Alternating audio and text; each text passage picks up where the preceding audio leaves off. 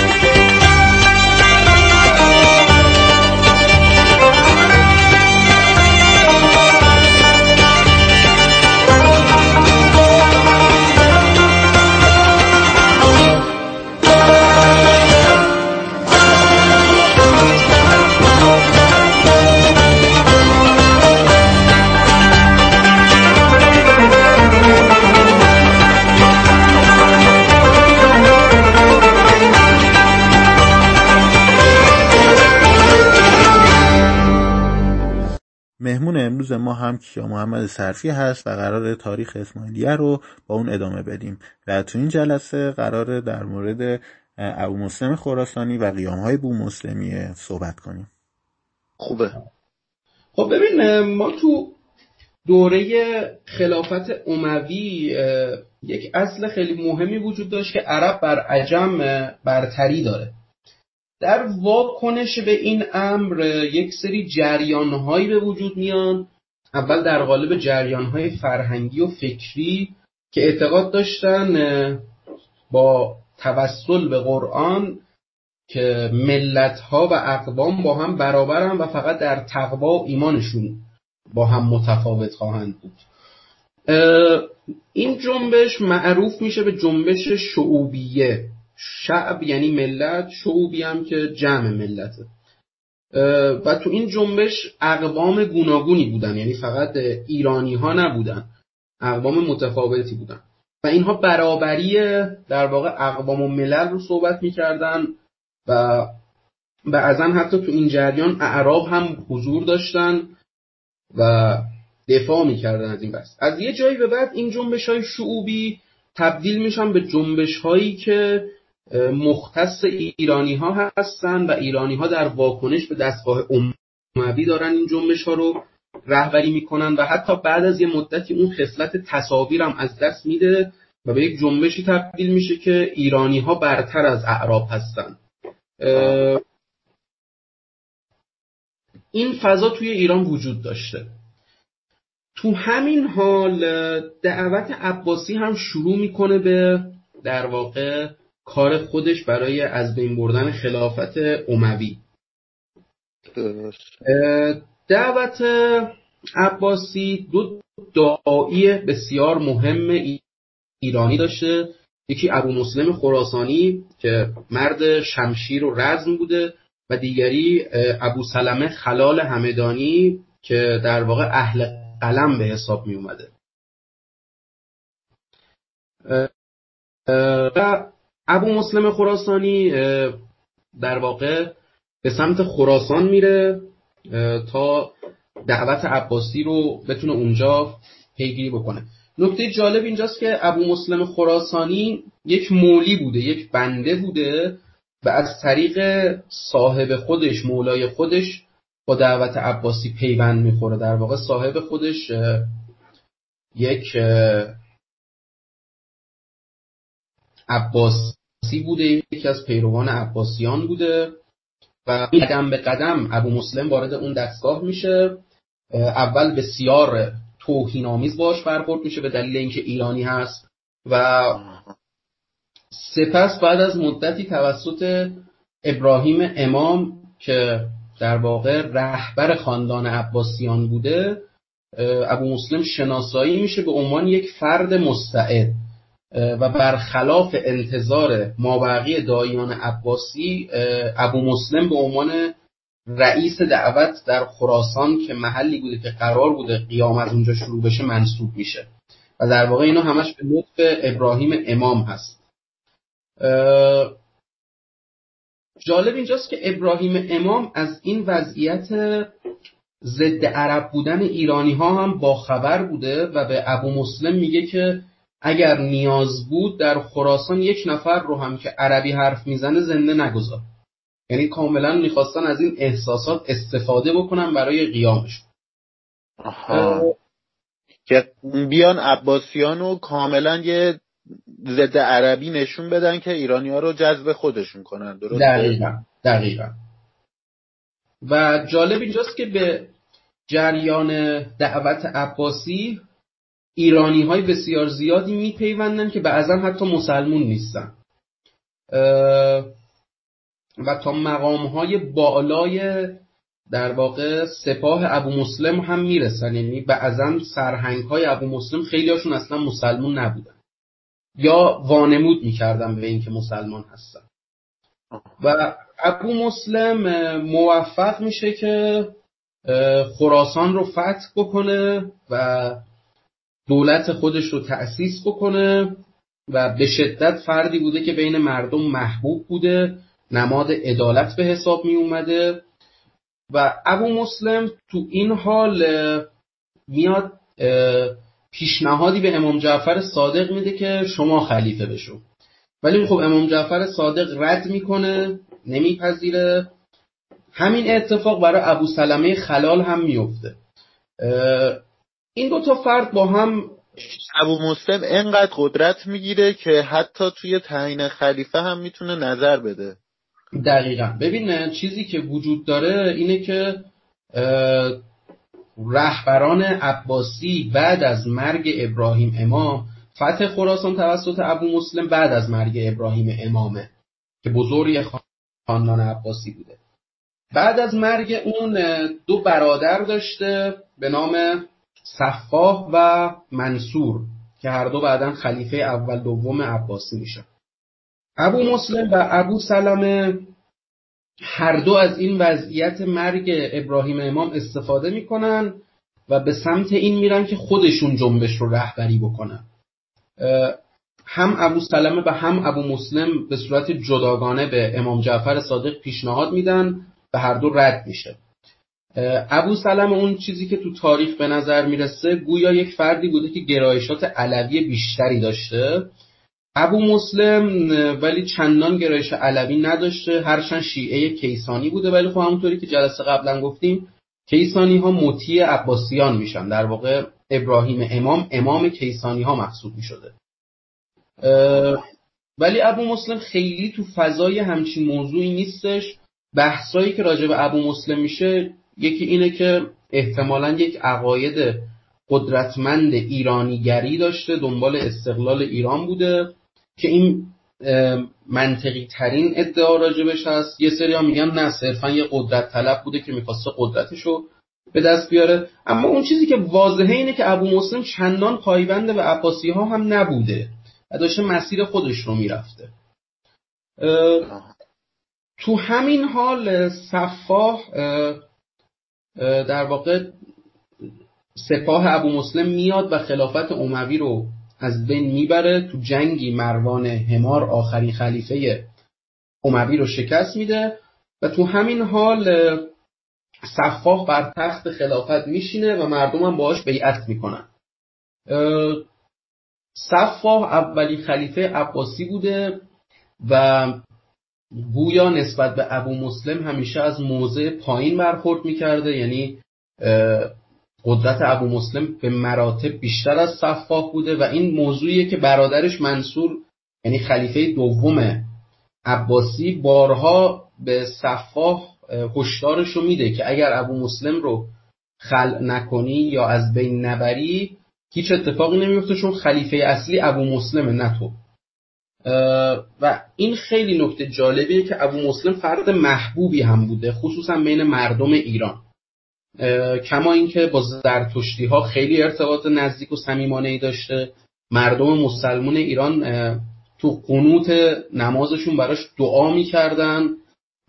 حتی ما دعا داریم. اللهم اصلح الامیر ابا مسلم امین آل محمد.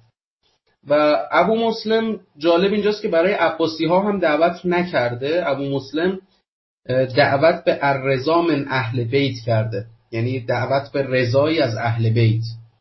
و برای همین معلوم نبودنش خیلی می‌تونست بازی های مختلفی در بیاره. علا ایو حال ابو سلمه خلال معلوم میشه که با علوی ها ارتباط داره و توسط خود ابو مسلم سرکوب میشه و کشته میشه علا رقم این که این دو تن آدم به شدت نزدیکی به هم بودن. تو همین هول و هوش ابو مسلم شروع می‌کنه داییان بلند پایه عباسی که وقتی ابو مسلم وارد دستگاه شد با توهین و اهانت باش برخورد کردن رو دونه دونه می‌کشه و تقریبا از داییان بزرگ عباسی جز خودش کسی باقی نمیمونه.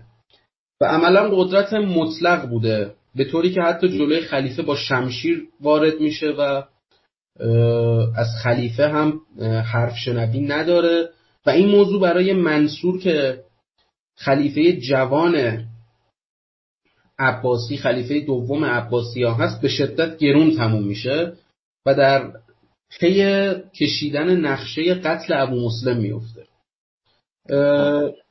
علا ایو حال ابو مسلم با خیانت و در واقع با فریب کشته میشه. بدین صورت که به حضور خلیفه میره و خلیفه بهش میگه که خنجرت رو به هم نشون بده که ببینم و وقتی خنجرش رو می‌گیره کف می‌زنه و با کف زدنش در واقع قاتلان خلیفه از پشت پرده ها بیرون میان و ابو مسلم رو می‌کشن. بربری یک مرگ دردناکی داشته ابو مسلم که این مرگ دردناک بین یاران ابو مسلم و مردم ایران یک نمادی از خیانت عباسی ها به حساب می اومده. یعنی عباسی هایی که با قدرت ایرانی ها به قدرت رسیده بودن حالا به عنوان یک آدم های خائنی دیده میشن که ابو مسلم رو به قتل رسوندن. و گفتیم ابو مسلم تو تفکر مردم ایران یک فرد عادل محسوب می شده یعنی یک فردی بوده که ایرانی ها رو از شر خلافت اموی نجات داده. بله. همین امر باعث میشه که یاران ابو مسلم دونه دونه شورش کنن. که این شورش ها تو تاریخ به شورش های بو مسلمیه معروفه. و تا زمان علموت که در واقع 300 سال بعد از مرگ ابو مسلم هستش این جنبش ها ادامه دارن. جنبش های مختلفی هستن. جنبش سنباد هست که یک زرتشتی یا یک مزدکی بوده که از سرهنگ های ابو مسلم بوده. این قیام می‌کنه و به هدف نابودی مکه قیام می‌کنه. جنبش های معروفتر دیگه ای هستن مثل جنبش استاد سیستانی که این هم گویا مانوی بوده و قیام می‌کنه و باز هم سرکوب میشه. دو جنبش خیلی مهم اینجا وجود دارن به نام جنبش سپید جامگان. ما می‌دونیم که جنبش در واقع ابو مسلم به ابتکار ابو مسلم پرچم سیاه رنگ داشته. بعضی ها میگن ابو مسلم این کار رو به دلیل ازادار بودنش برای مرگ یحیای زید داشته امام زیدیه که تو منطقه تبرستان حضور داشته. بنابراین شعار و پرچم رسمی عباسیهان سیاه هست به خاطر قیامی که ابو مسلم کرده و اون این رنگ رو در واقع جا انداخته به سیاه جامگان معروفن ما یک جنبش دیگه ای داریم به نام سفید جامگان که این جنبش توسط المغنه حکیم ابن هاشم از سر مسلم رهبری میشه. و کلا کلمه سفید از اینجا بعد یک کلمه معنیداری میشه بین ایرانی ها برای مخالفت با دستگاه عباسی. یعنی لفظ میشه به نام دین سفید آین سفید.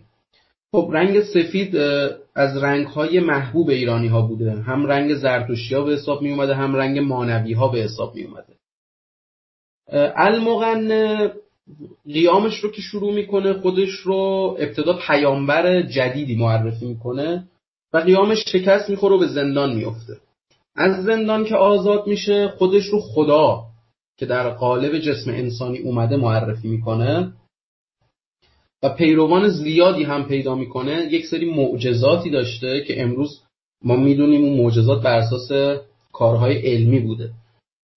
این آدم یک فردی بود که یک چشمش کور بوده برای همین همیشه نقاب می‌زده اصلا لفظ المقنع یعنی کسی که مقنعه نقاب زده از همین میاد. یاراش بهش میگن که نقاب تو بردار ما صورت خداوند رو ببینیم و این به زنان دستور میده به بام خانه بیان و با آینه نور خورشید رو باستاب بدن. و وقتی المغن نقاب رو برمیداره هیچ کس نمی‌تونه صورتش رو ببینه. و همه فکر می‌کنن که خب پس خداونده که هیچ کس نمی‌تونه صورتش رو ببینه.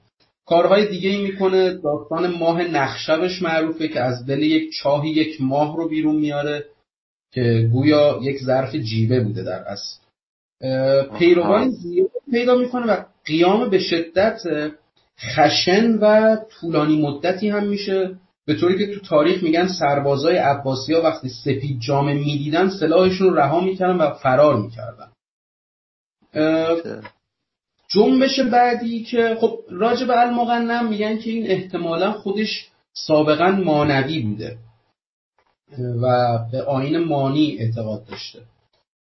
جنبش دیگه ای که تو همین اوضاع بعد از سرکوب در واقع سپید جامگان به وجود میاد جنبش سرخ جامگان یا خرمدینان یا خرمدینان هستش. که تو آذربایجان هستن بابک خرمدین رهبریشون رو بر عهده داره. پیش از اون رهبرشون فردی بوده به نام جاویدان ابن شهرک. که بعد از مرگش با بابک ادعا می‌کنه روح او در من حلول کرده. بابک گویا خودش از اهالی تیس، تیسفون بوده. به آذربایجان میره و اونجا به مدت 20 سال با دستگاه در واقع عباسی مبارزه می‌کنه. یه دو نفر یار مهم داشته. یکی مازیار بوده که اون هم در تبرستان قیام می‌کنه و بعد از سرکوب بابک اون هم سرکوب میشه. به نام جنبش سرخ علمان تبرستان که رهبریشون با مازیار بوده. مازیار خودش یک شاهزاده در واقع اشکانی ساسانی بوده. در واقع از نسل خاندان قارن یا کارن بوده که این خاندان قارن یک خاندان پارتی بودن که از دوره ساسانیان تو تبرستان حکومت می‌کردن و این حکومتشون تا زمانی که توسط در واقع شاه اسماعیل صفوی سرکوب میشه این حکومت پاورجا بوده. در کنار اون یک فردی بوده به نام افشین.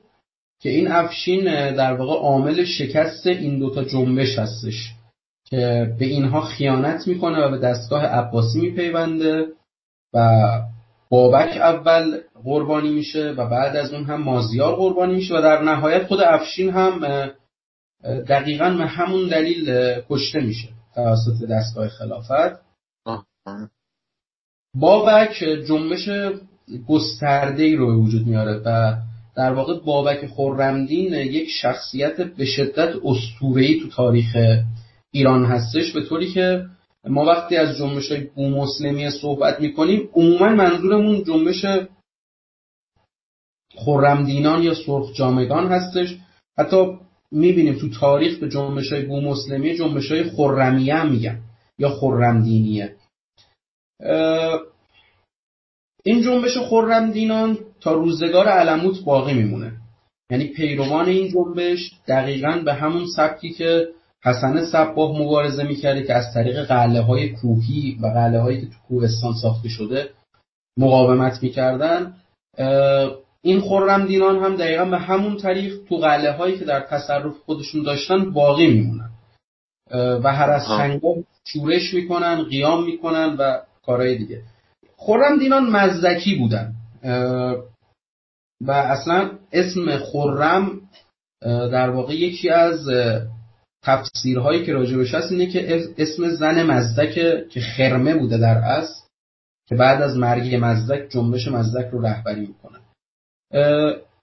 یکی از چیزهایی که به خورم دینان گفتم و بعدا به اسماعیلیان هم چسبوندن اباهیگری هست. که اینها زنان رو اشتراکی می‌کردن نمی‌دونم آدمایی بودن که همه چیز براشون مباه و آزاد بوده و اصلا مسلمون ها می‌گفتن خورمدین یعنی کسی که دینش بر مبنای آزادی و نمی‌دونم لذت و امثال هم باشه.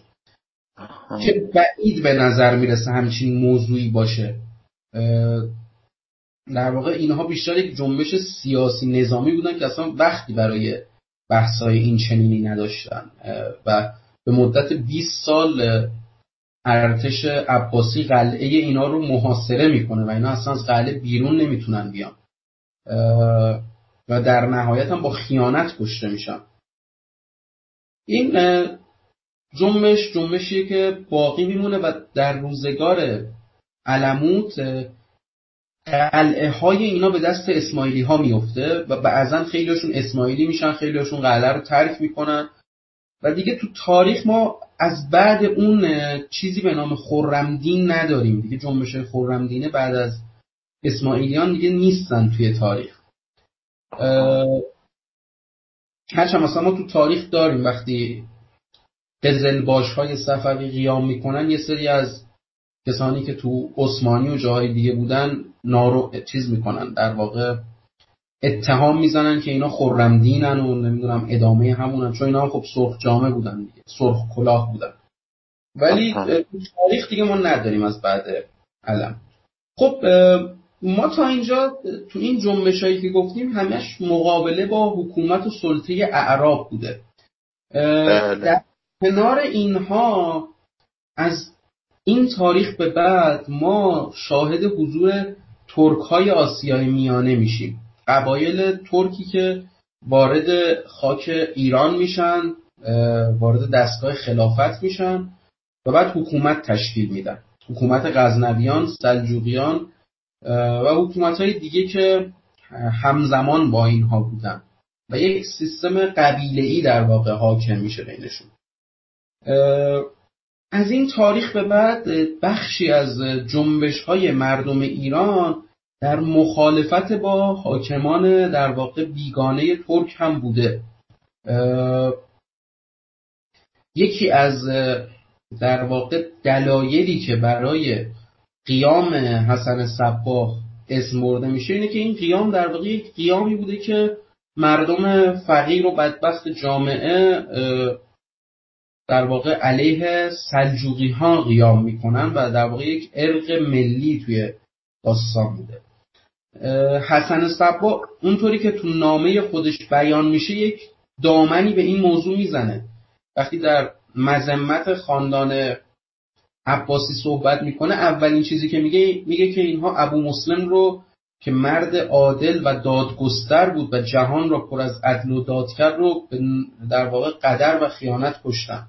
و بعد از این موضوع تازه میره شروع می‌کنه به این بحث که خب بله خلفای فاطمی با ائمه و بزرگان شیعه هم بد بودن و نمی‌دونم بسیاری از ائمه بزرگ شیعه رو به قتل رسوندن و اینها. یعنی می‌بینید اون موضوع رو داره با یک تأخری نسبت به این موضوع میگه.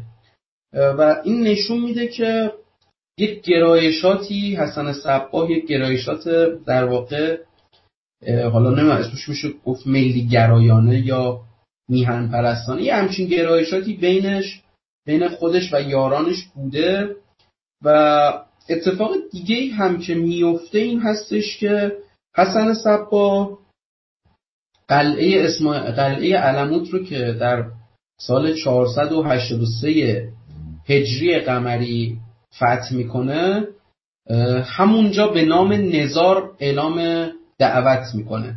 در صورتی که خلیفه المستنصر بالله که خلیفه فاطمی بوده پنج سال بعد از اون همچنان زنده است. در واقع هنوز نمرده که بخواد جانشینش به امامت برسه. و این کار در واقع حسن صباح نوعی استقلال طلبی از دستگاه خلافت فاطمی هم تعبیر میشه. در واقع می‌خواستی جنبشی رو به جلو ببره که هیچ نسبتی با نه با دستگاه عباسیان داره نه با دستگاه فاطمیان داره و نه با دستگاه سلجوقیان.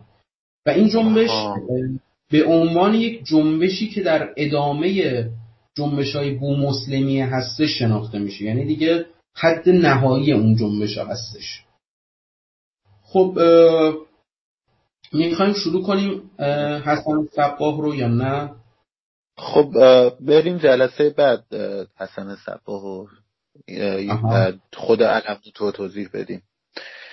خیلی ممنون از اینکه حضور پیدا کردید. ممنونم. در خدمت هستیم. خدا نگهدار. خدا نگهدارتون.